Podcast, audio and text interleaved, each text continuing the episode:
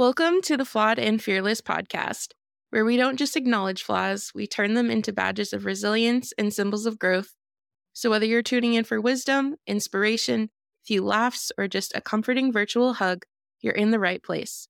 Because here, we're not just a podcast, we're a family, a community of imperfectly perfect individuals navigating life's uncharted territories together. Hey, I'm Sarah. Along with Sammy, we're going to be learning about the Perfectly Flawed Productions organization as a whole with a very special guest. To give a little background into who, you know, we are before we jump into that convo. Just want to give some background. I've been involved with PFP, Perfectly Flawed Productions, for I think just a few months now, really. Discovered it through some online peer support spaces, doing some some group facilitation there. And we can always dive deeper into that, into the peer support stuff on a different episode. But anyway, PFP, I've found it super supportive. There's like a huge friendly group of people. And, you know, I'm I'm happy to call some people I've met here some friends. And it's really helped me create a space that's reliable and it's like my first time having like a community that feels like it's taking a break from the rest of life, I guess.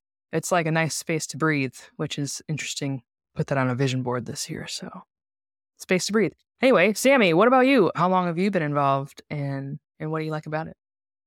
So, I don't know exactly when I got involved, but I believe it was May of 2023.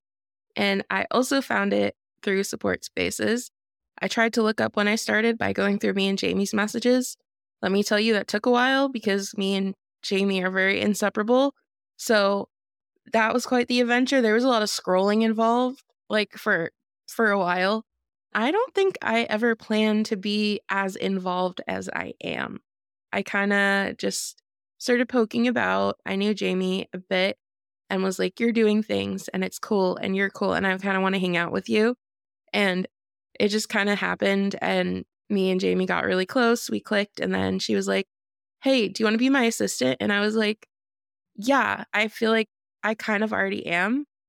And it just happened. And here we are, a little less than a year later, thriving and making a podcast.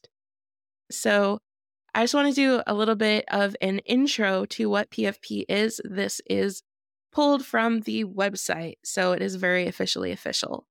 Perfectly Flawed Productions is a collaborative nonprofit organization which seeks to help people unlock their creative self expression and rebuild our community to create opportunity, resources, access, support, bridges, and platforms. As a grassroots type initiative, PFP seeks to engage with the community to encourage new artists to emerge while maintaining a keen and clear view on the ideology of art as a conduit to healing and learning as an individual, as a society, and as a planet. Built on a sociocratic model, yes, we will be talking about this later. Perfectly Flawed's infrastructure and practices ensure that the organization belongs to the community and works primarily to serve its present needs. In adopting this model, PFP also seeks to promote and foster collaborative forms of governance everywhere, which function on a core value of equality. Perfectly Flawed believes and manifests that with these goals and values, together we can turn things around and build the society we are in desperate need of. So, today we are going to be talking with Jayme Hibbard. She is the executive director and founder of Perfectly Flawed Productions. Jayme is a creator, a teacher, a kick ass mom, and incredibly dear friend of mine but I'll let her tell you that yourself. Get ready to delve into the mind of our fearless leader, Jayme. Hi, Jayme. Just, I want to just say that I don't have many memories of like an initial friendship starting, but I don't think I'm ever going to forget Sammy saying to me, like, I feel like I just like want to be friends with you. And I was like, okay, so let's be friends. Like that literally was how it went. Like that that did happen. I was just like, "You're so cool. Let's be friends." Like, all right, let's do it. Cool. Sound let's yeah, I'm in. Wow. So, Jayme, tell us a little bit about yourself. How did you grow up? Oh my god, that's a lot of information. So how do I how do I give you the short and skinny of it? I grew up in a small farming town in Massachusetts. And it has since turned into quite the suburban town. It is not so rural and country anymore. But I grew up on a farm and horse farm to be specific. I grew up in being raised in my indigenous culture and mixed race, both Innu, which is northern Quebec tribes, and whole montage of white things, Irish, Scottish, that kind of thing, French, because, you know, they invaded my people up north. So that all worked out. But I was raised within my culture, not just my blood family, but adoptive, intertribal family clan. So I had a big, big bearing on who I became as a person growing up. Yeah, it was out out in the woods with my horses or, you know, up at powwow or up in my tree hiding from the world. That that was a thing, very much so. That that's the early years in a nutshell. I don't know. so, what are some of the things that you experienced growing up that still stick with you today, and in what ways do they stick with you? Like, what? How does that? How does that function in your current life? We're just diving right into the deep end. God damn. Like, do we need a lifeguard? The deep yeah. end deep? I've had so many friggin' experiences. My life has been wild. I think if I could give one of something that's a little bit more, I don't know, profound, I guess, for lack of a better word. Going out on the road with my dad. My dad was a long haul truck driver for over 40 years, turned a couple million miles across back and forth across this country. He knew the whole map, the entire road atlas, like the back of his hand. It, it was wild. Like you could name two random cities in America and he could tell you exactly how to get there, which roads take, how many miles it'll take, like where to stop for fuel, like the whole nine. It was it was incredible.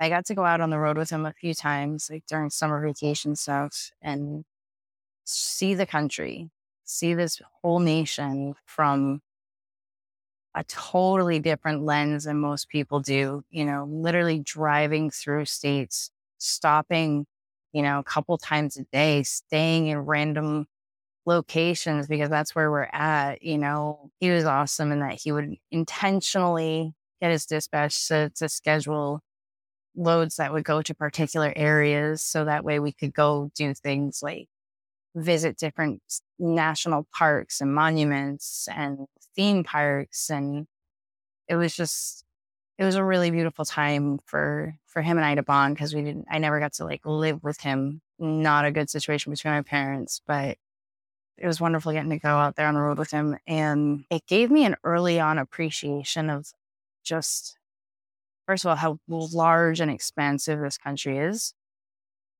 And just how diverse it is from one spot to the next. Like just and I, I mean with people, with eh, environment, ecology, like uh, everything, everything is just so incredibly different, and it's all at the same time part of this one place that is just larger than I think most of us really understand until we start exploring it and realize like just how much is a thousand miles you know, just how big is New York or Texas or even Pennsylvania?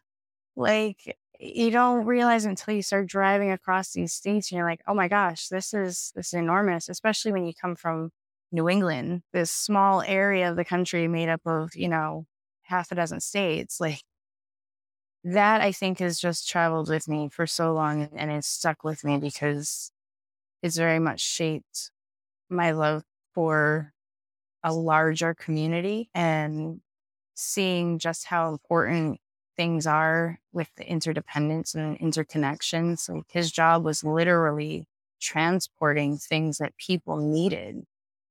You know, it was important. And he also gave me a deep respect for people in labor positions, people who work hard to keep this country moving, not just you know, truckers, but anybody who's working, you know, what we call blue collar work that is so essential. So yeah, I, I, think that's the best answer I could give right now for that. There's so many other things though. I have had the honor of getting to know you as both a friend and a mom. And I have to say, you have raised an amazing kiddo. How has your experience being a mom shaped how you view things? And how has it influenced you in the creation of PFP? There's a big question, huh? Well, I gotta say, to kind of flip your question in the opposite direction, like which part first, creating something like Perfectly Flawed has very much been almost the same thing as bringing a child into the world and being a parent. There's there's very much the, you know, that spark of passion that plants the seed, right? And brings this new life and energy to this this thought and creates this this new energy, right? And then you keep talking about it and keep building it and you just germinate and and incubate and you know then you bring it out into the light of day and you make it a, a thing that other people can share and then you know in this case the way that we've structured thing it very much is its own living entity and i get to just be the mom that sits here and, and helps guide and nurture and and defend and you know do those things while witnessing what this amazing being is growing into of its own design. If there is anything I, I really, I don't know that I learned from parenthood, but I really came to better respect, I guess, is that the the trueness of autonomy and what that really means and how we grant that to people when we begin granting it to people when we support others in finding their own voices and expressing themselves rather than just telling them what to think and feel. And I don't know, I think a lot of my parenting style has come from reflecting on my experiences as a child and what it was that I was looking for at the time, what it was I wanted versus what I got and and how those those things aligned, how that made me feel or or react or whatnot. And then what is it my child is expressing that they need? Whether or not we're speaking their language, kids are phenomenal at communicating their needs. They really are. It's just up to us to learn their language first to be able to understand what it is they're communicating and then help learn, teach them how to communicate as they grow. You know, so it was a lot of listening a lot of like, yeah, let's play, let's explore. And uh, you do need to brush your teeth. Okay. But a lot of listening and like, oh, what do you want to do? Oh, you want to color? All right, let's do it. Like, and that that's very much been my approach with with perfectly flawed. Like, all right, guys, we've got the materials. What do you want to do with it? I love being somebody who just can give that support and that love and that space for others to, you know, find their way of thriving and be who they want me to be. I think the world is sorely lacking in that. That was a big answer. I'm sorry. You ask big questions, you're going to get long answers. I'm sorry. That's just what mm. happens. I'm with you. And you've covered a lot of ground already in your answers. That kind of makes me take my questions in a slightly different direction. So, whether that's kind of expanding on things you've already said or not, like having a kid, having a life in general and then like building up an organization, a community, a business, all this takes a ton of energy, takes a ton of passion, takes a ton of focus and discipline. Curious, you know, because those are hard things to hold for anyone. Anyone, any one of those things is, is a hard thing for any one person to hold. and you are holding many. So I'm curious, what is motivating you to take on all of this work? I think a lot of folks who are kind of tuning into what we're doing can probably relate to this idea that of of what it means to be an empath or a sensitive, somebody who when people around you are experiencing pain or something's wrong, you feel it too. I've been that way my whole life. I came into this world knowing I was here to, for a fight, not to fight, but for a fight. Like I I knew that's what I was here for. You know, so I think I was already prepared to put in the work from a young age. Like, all right, look, it, I'm I am here for I I guess a war. I don't know. I'm looking around. I don't see anything flying around. It seems pretty calm here, but I, I guess it's what I'm here for. We'll find it. Five year olds, I don't think are supposed to think like that, but I did. Hmm, it was that's real true story. You know, but it's it's every time someone says something to me, whether it's my kid asking for something I can't afford, or, you know, somebody talking about having a tough time paying a bill or someone wishing that they could just take a break and and not have to worry about things just anything that is just like showing the the extraordinary amount of stress and pressure and oppression that we're all under and how everyone is just stuck in survival and barely doing it every single little time that happens, it's like pouring fuel on my, like just directly into the heart of my fire. I can't explain it. Somebody, I, I had been, I don't want to say convinced, but it had been suggested to me that I, I, you know, try to apply for disability due to brain injury and a couple other things. And the suggestion actually came from one of my providers. So I reluctantly agreed and said, all right, fine, we'll do, we'll see what happens. I mean, I know everybody gets pretty much denied the first time around and you got to appeal it like one to five billion times before you get approved. So I was, I was prepared for that. Like mentally, I was prepared for that. But this was, it took almost two years to get that first rejection. And by the time it came, number one, I had already been diving deep into Perfectly Flawed. I had already changed my focus. And number two, when the rejection came, I was just like, this is just, it, it literally just like someone took a can of gasoline and threw it in the fire pit. I was like, I just got to work harder. I just need to work harder because like I'm struggling. Everyone around me is struggling. And I'm sick of watching everybody struggle. I, I want people to thrive. There's no need for this. There's just no need for this. But yeah, every day my heart breaks. And every day that break just, it just ignites things hotter. And, and it's every reason I get up. You know, yeah, I want to make a much better life for my child. I want to create every opportunity I can for my child in a way that I never had. But I don't want to just do it for my kid. I want to do it for everybody's kid. I want to do it for the people around me that, that want that that have been fighting for that and haven't known how to fight for that. Cool. Fierce nurturer. I tell people I love heart. So soulful comes to mind as you describe that and talking about how, you know, you've always known it since you were young. You've always felt this. And five year olds aren't supposed to feel this way or usually don't. And that's because they're not busy reflecting on their souls. You know, they just got here. So they're like, what? Where are? This is fun. Everyone's, oh, wow. Everyone brings me everything I need. Perfect. Yeah, no, you sound very in touch with with like your soul path, your soul contract, like anything like that, just like your purpose, like why you're here. So I love that. That's cool. Do you have like a vision for how things are going to be or, you know, what you're trying like what what will it look like in 10 years, 20 years, 100 years? What's your vision? I can't wait to find out.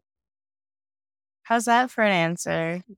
you know, that's that's I think my favorite part about all of this that we're doing is that it is so squarely in the hands of the community that like I've got ideas I've had things that I'd like to do because like they're they're meaningful things to me, but like realistically, it's not just me, it's everybody. So I have no idea what we're gonna be doing. I don't know where it's gonna go. Extraordinarily overarching though, I would love to see this become an organization rivals the lar- largest organizations we know in this country. I would like to see this organization be one that sets a new standard that really helps to affect change at the ground level in new ways that that we don't necessarily put a whole lot of thought into or don't feel like we've got the authority to. Ultimately, I, I want to create a place where people at large, the general population, the average human being, you meet anyone, you know, genuinely feels empowered and genuinely feels a part of the world and then society. And like there's, they belong here and their voice is not dismissed. Their existence isn't dismissed. Like it's actually an imperative piece of our, our makeup. Yeah. The largest union ever, I guess, just without the dues. You know, it makes a mm. lot of sense of kind of, you know, what I've learned about PFP and kind of creating what what the world needs. I mean, it's an act of creation, it's a process of creation. What hasn't existed before? That's the goal, right? Kind of like it's just it, who knows what the vision is because we've not had this before, and that's kind of where we're all turning towards is is creating something new that serves everyone better. And yeah, your your method of kind of waiting to find out and being excited to find out, I think is spot on. I actually just listened to an audiobook called The the Creative Act, I think is what it's called, Rick Rubin. And there, you know, he talks through like ideal ways to be creative and create things and just how does one create? How does one stay creative and not locked in? And one of the lessons was to not have an end goal. Because if you have an end goal, your pathway is not creating, you're doing. So if, you know, the best way to create something is to do it one step at a time. And you'll know when you're done. So that's beautiful. I love that. That's very much how I, I approach all of my creative and art projects is there there comes a point almost every single time I'm making, you know, sculpture, painting, whatever, visual art, where I I have to start repeating the mantra to myself, trust the process, trust the process, because what I'm looking at in front of me is nothing even close to what I'm trying to create or what like the idea was. And it's, I mean, it looks horrible. If anyone saw this right now, I'd be friggin' embarrassed. But trust the process. You know what's happening here. This is the transitional phase of something going from the, these ingredients to making that final product. So you just got to trust it, let it happen. And inevitably, you always get to a point where it's like, there it is. All right, cool. Awesome. So, what are some life lessons you've learned during the process of birthing this organization? life lessons I've learned from from starting this. Yeah, don't ever tell yourself you can't do something. Just just don't. Just don't. Like eh, like honestly the question should always be do I want to do this or not? Not can I do this? Not I can't do that or I've never done that. Just do I want to? Plain and simple because I, I think we hold ourselves back so much by saying, I can't do that. I've never done that. I wouldn't be comfortable doing that. All those things where, like, realistically, if you give it a whirl because you want to, you, you might just actually surprise yourself. And that, that lesson, I mean, it, it came up in a few different ways for me, but the pr- most prominent one was definitely the website.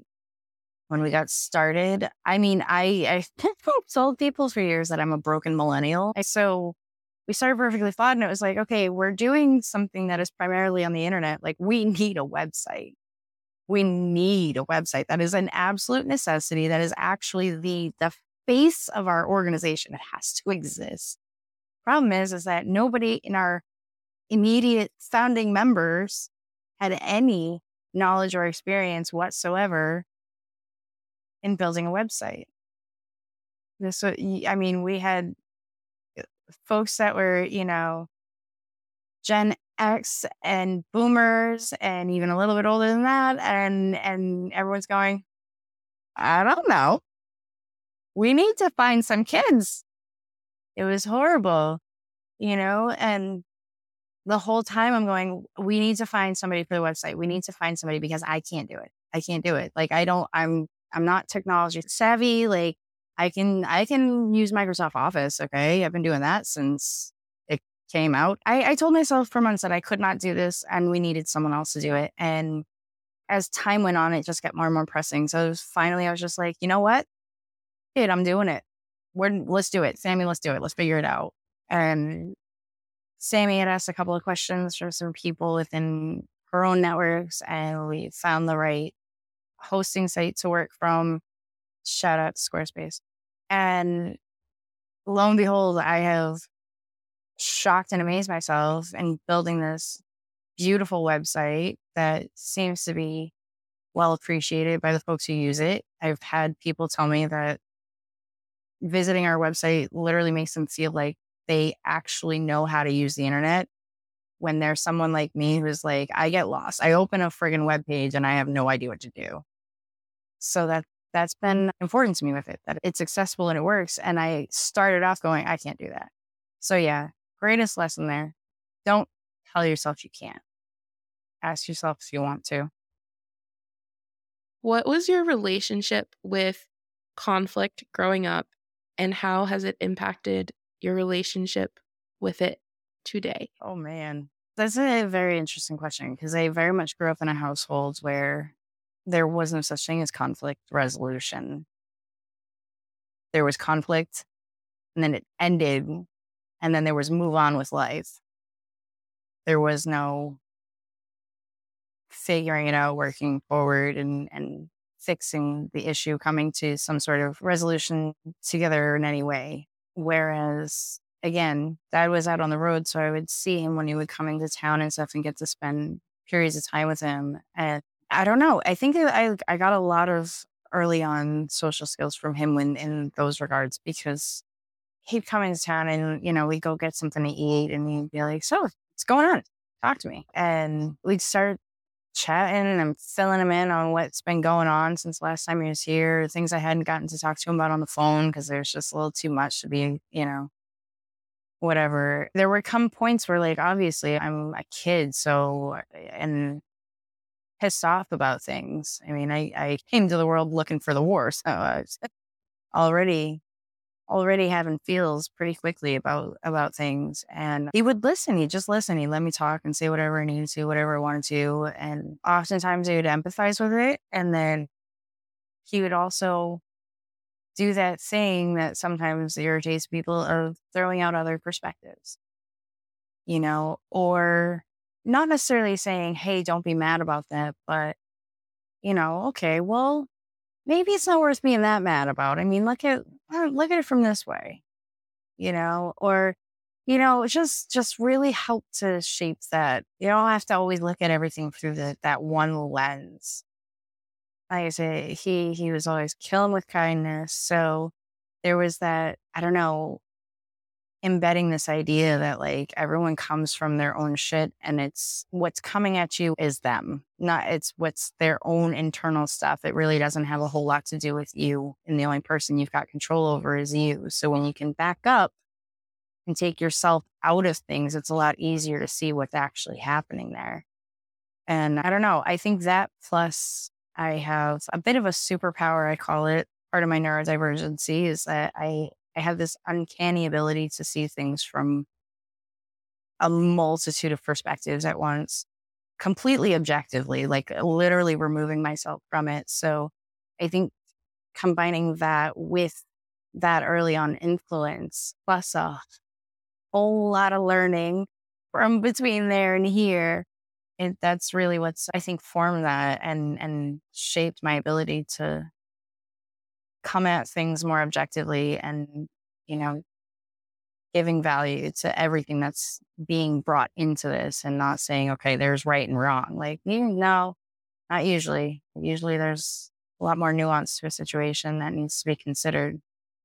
So, yeah, that's the, the rounded answer, I guess. Awesome. I feel like you're really good at conflict and that type of thing, especially seeing you and Sarah doing it in a healthy way. I love being able to have healthy conflict and dialogue with another person from opposing perspectives or differing lenses because like that is an opportunity to learn so much from one another. Not even necessarily about each other, but from one another because yes, I can remove myself and see from like all kinds of perspectives, but there's always ones that I haven't yet considered. And I love it when somebody can bring that to me and say, you know what? I'm challenging what you're saying, what you're doing because of check this thing out. I love that. And I love when that can be reciprocated in a way that the other person can also take in what I'm saying and and weigh and consider it and respond and and have that back and forth. It's funny to me because in theory I really enjoy conflict. In theory, I'll be like I love conflict cuz it helps build relationships and makes them closer cuz you know when you break your bone and then it heals it's stronger. But in reality, angry voices scare me, which is totally a trauma thing. But I feel like arguments get heated, even respectful arguments. And like respectful conflict is still have voices that like maybe sound angry, even though like they're not necessarily angry. So then I kind of panic and I'm like, oh no, we're fighting. And then I feel like I need to pick a side and it's it's really not a great situation. But I think watching you and Sarah in this situation have healthy conflict and being able to have conflict and then the next day being like, hey, we came to this conclusion. Like, and I was like, oh, okay. Yesterday I thought none of us were ever speaking to each other again, but I'm really glad y'all are, you're good. I was really, yeah.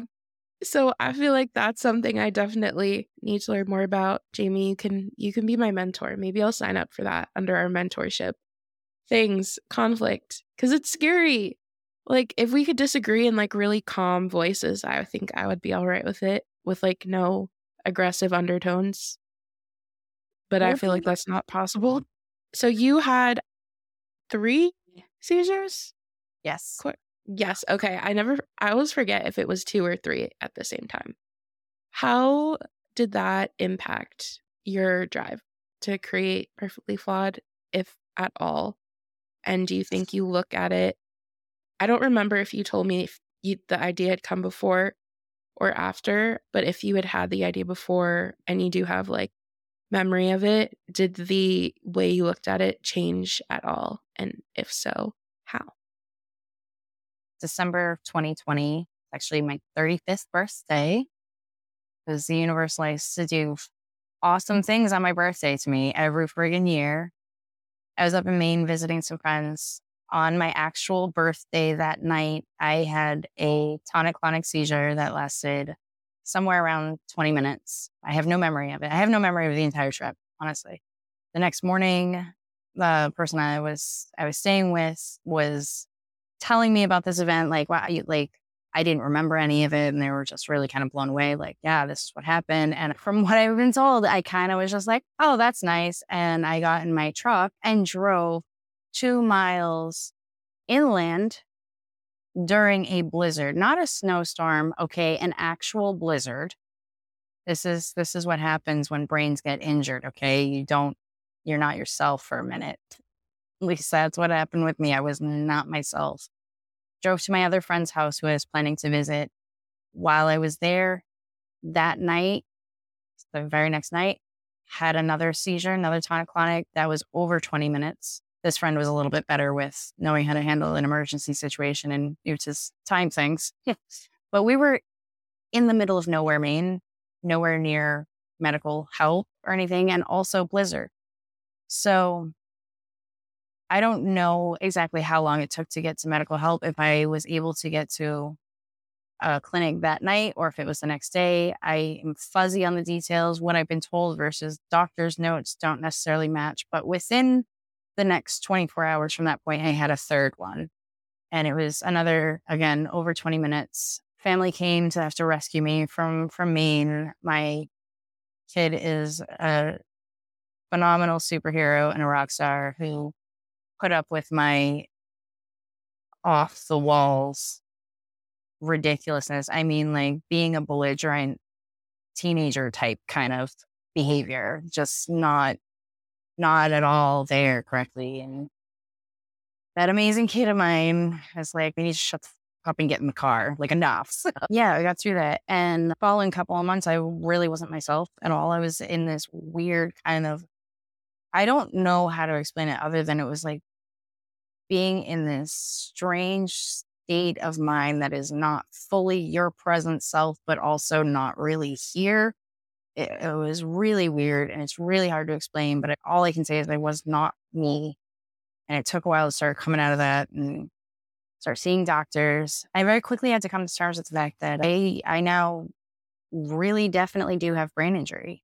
And as I started to learn that, I started to understand that I've had brain injury for a long time. Long, long time. It started with horseback riding when I was younger. You know, I can't tell you how many times I flew off the back of a horse and my head was really good at finding the only damn rock in the area. I don't know what that was about, but it was really frustrating. I broke a lot of helmets, like a lot. Most, a couple of them we kept in the barn to show kids as to why we wear helmets. So that way they were like guaranteed to wear theirs. Yeah. But yeah, I had, I had to come to terms with this new reality that my brain is injured. I've lost a lot of memory, a lot of which has still not come back. And, and things are just different now in a whole new way, in a way that I could not anticipate, in a way that honestly pissed me off at first. You know, as a smaller female in this world who has survived trauma, who has been, you know, assaulted. The one thing I always I always said was, you know what, no matter what, one thing no one can take away from me is my intelligence. I am smart. I'm sharp. I, you know, no matter what, I've got that. No one can take that away from me. And then my brain tried to self destruct and took a lot of that away from me. And it was devastating and infuriating and also terrifying. I had very quickly come to terms with the fact that I can't trust my own brain anymore because I don't know how much memory I've lost because you can't. Also, a scary realization. But I also had a teenager and I was a single mom and I need to figure out how to move forward. I need to figure it out fast in the middle of a pandemic that we're surely going to come to an end with all the support we were getting from that. And our, our system isn't set up to support somebody like me. It's not. It's not designed to to give any sort of assistance that makes sense or that would actually help me to get up and get on my feet. So the realization of Perfectly Flawed as an organization actually resulted from the seizures. If I'm being really honest about how that trajectory went, I spent the first year of recovery just doing that, recovering, making art, relearning stuff, relearning myself, starting to connect with other brain injury survivors, that kind of thing. January, after the injuries, like a year and a month later, I fell in my driveway and broke my wrist.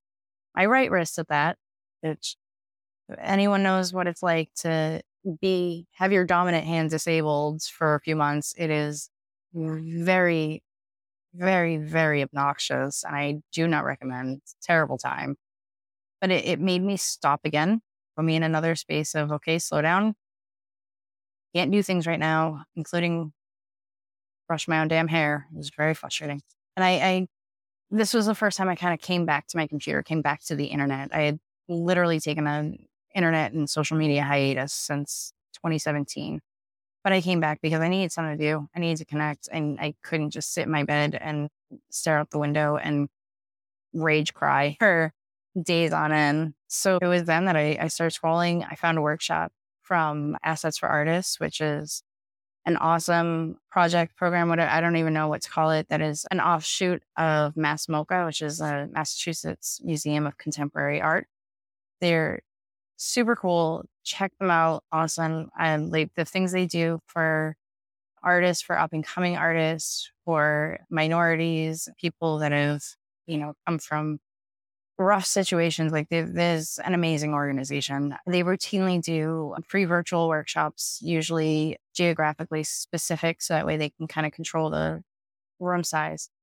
But all these workshops were about bettering yourself as a business person who is an artist, which fascinated me because those two things don't get put together in our, our spheres of education. You either go to art school or business school, you don't go to both.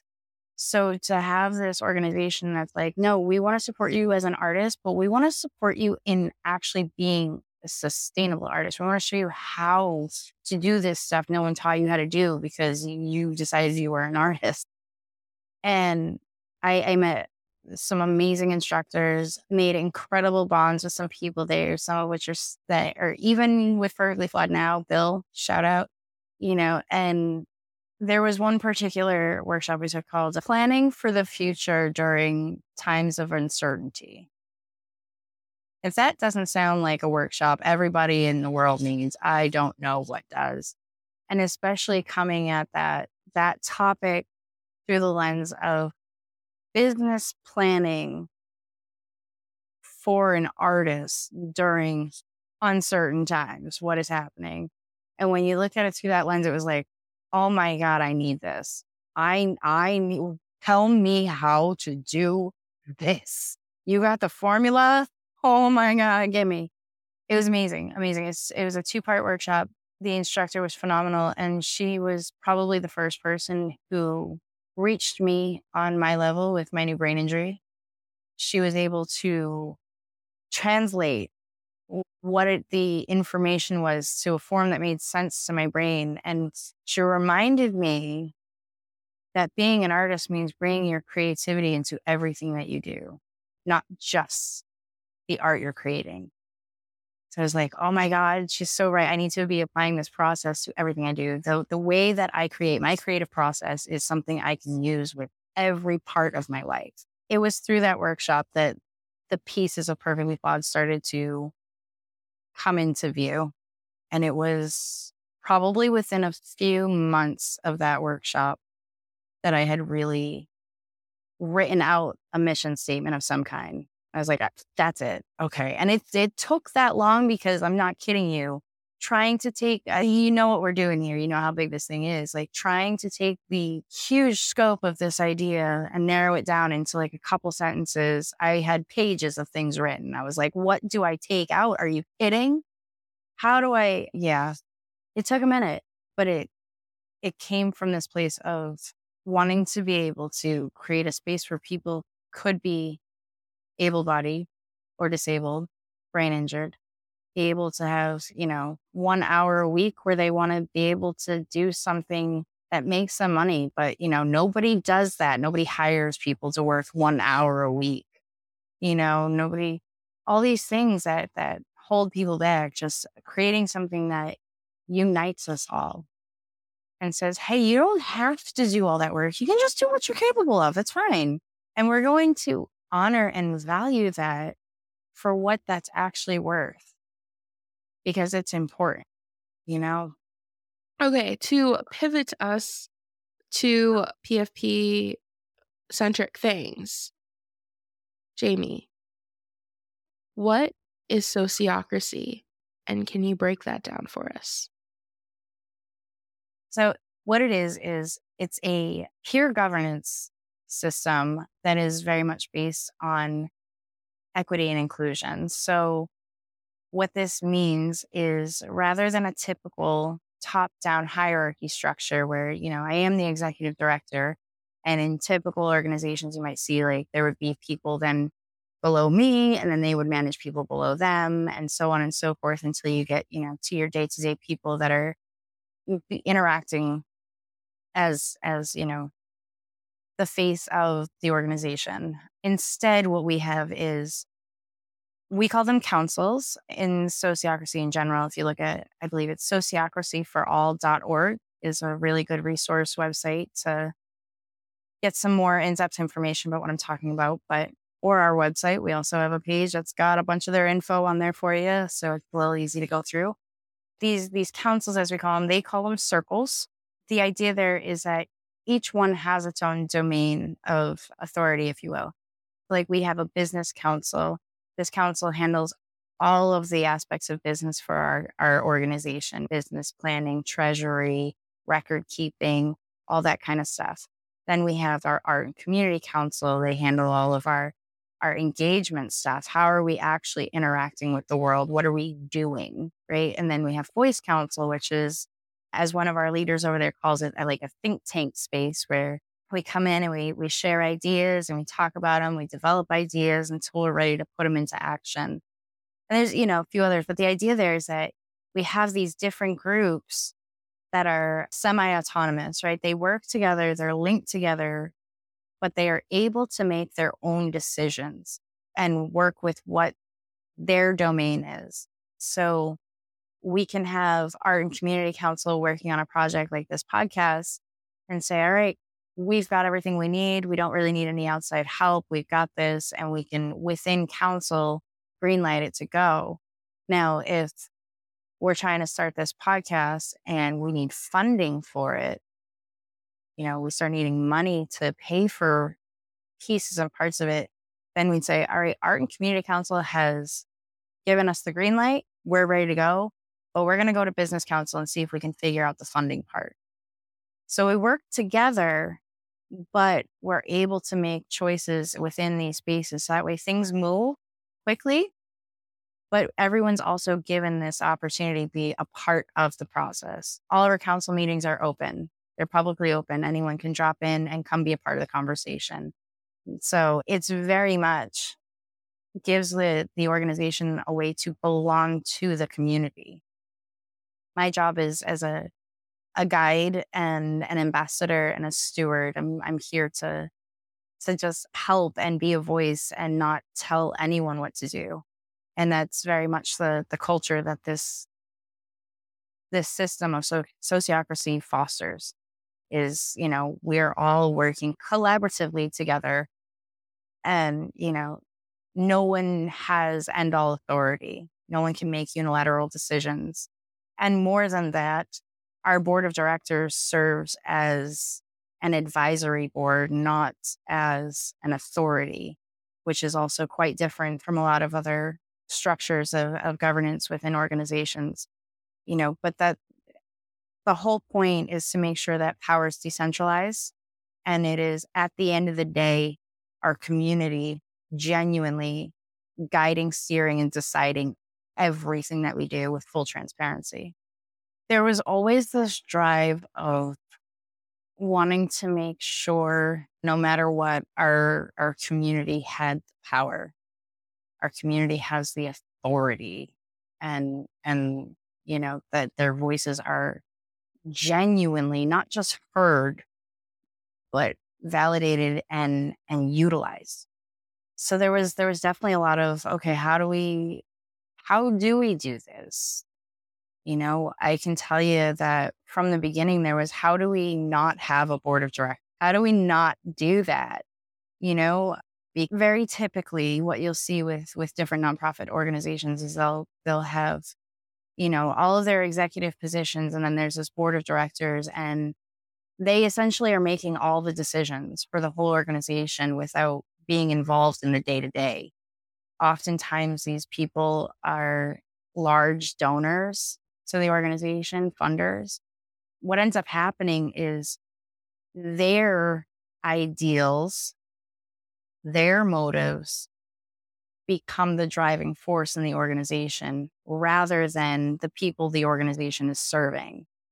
So, how do we prevent that from happening? And then when you find out, you learn that, well, you can't have a nonprofit without a board of directors. For some reason, that's the law. Okay, cool. Then we need to find some sort of a structure, some sort of system that allows us to rein in the power and influence of a board of directors. Like, all right, we can have one, but how do we mm-hmm. make sure it's structured in a way that works for us? It was wild because, like, when I first started creating this idea and, and putting it together and, and talking to others about it. I didn't have the words for it yet. I didn't have the language for it yet. I just could kind of I could see it and I was I was expressing it and then I was having such a hard time like naming it. And I was actually talking to somebody at the lawyers clearinghouse and she said this word to me. She was like, Yeah, you should check this out because that sounds like what you're trying to do. And I, I literally I opened a page and started reading it. I was like, oh my God, that's literally what I've been talking about. That's it right there. Okay, now we've got words. Now we've got, you know, even even more to that, a little bit of, I guess, validation in that it's it wasn't just my wild idea of how to create a structure, but like it's it's actually been done. It's a system that was created in the Netherlands by a really cool dude that had some really great ideas, and it has been utilized throughout the country there. I'm I'm pretty sure it's like actually their form of government for their country at this point. But yeah, it just it it gave it some credence that like yeah this this could work for us and we just have to believe in it and and just start just adopt the model and build it from there. I don't know if there was ever necessarily alternative considerations in terms of structure. I think it was just trying to figure out what it is we're trying to like. There was an idea of what it was we wanted it to look like, but defining it was the harder part. It's so individualized, right? Because we're trying to cover such a large scope of, you know, a fully realized community that everyone has different needs right now. I think if anything, it's just that it's it's community. I think uh, especially coming out of a pandemic, and I, I mean that in the sense of the isolation of the pandemic, not the ending of the virus, but just that shift in the way we were living. Coming out of that forced isolation, I've been hearing a lot of people saying, you know, that they they don't know necessarily how to socialize anymore. They don't know where to reconnect or how to come back to, you know, this interactions that we were forced to separate for a few years. So I think if anything, it's just, you know, this is a safe place to come try on socialization again. This is a, you know, a place to come talk about the weird ideas of projects you wanted to do you know? You know is there is there a subject that you feel passionately about that falls under the realm of activism where you know i would like to see this thing better like this is a place to come talk about it you know? I've i've heard a, a few people say that this is a space to them that is let, let them feel like they could just breathe and that to me I, I think that probably means more to me than anything because that speaks to safety and comfort and relief, you know? So I think that that's, that's about what I would say really is that it's a place to just come be, you know, and so long as you're not being hurtful to other people and you're, you know, willing to, to grow and learn from each other the way we do, you know, you're, you're going to be accepted. And this is a place for you to just let your hair down a little bit. Thank y'all for joining us. I'm going to go rein in these two kiddos here.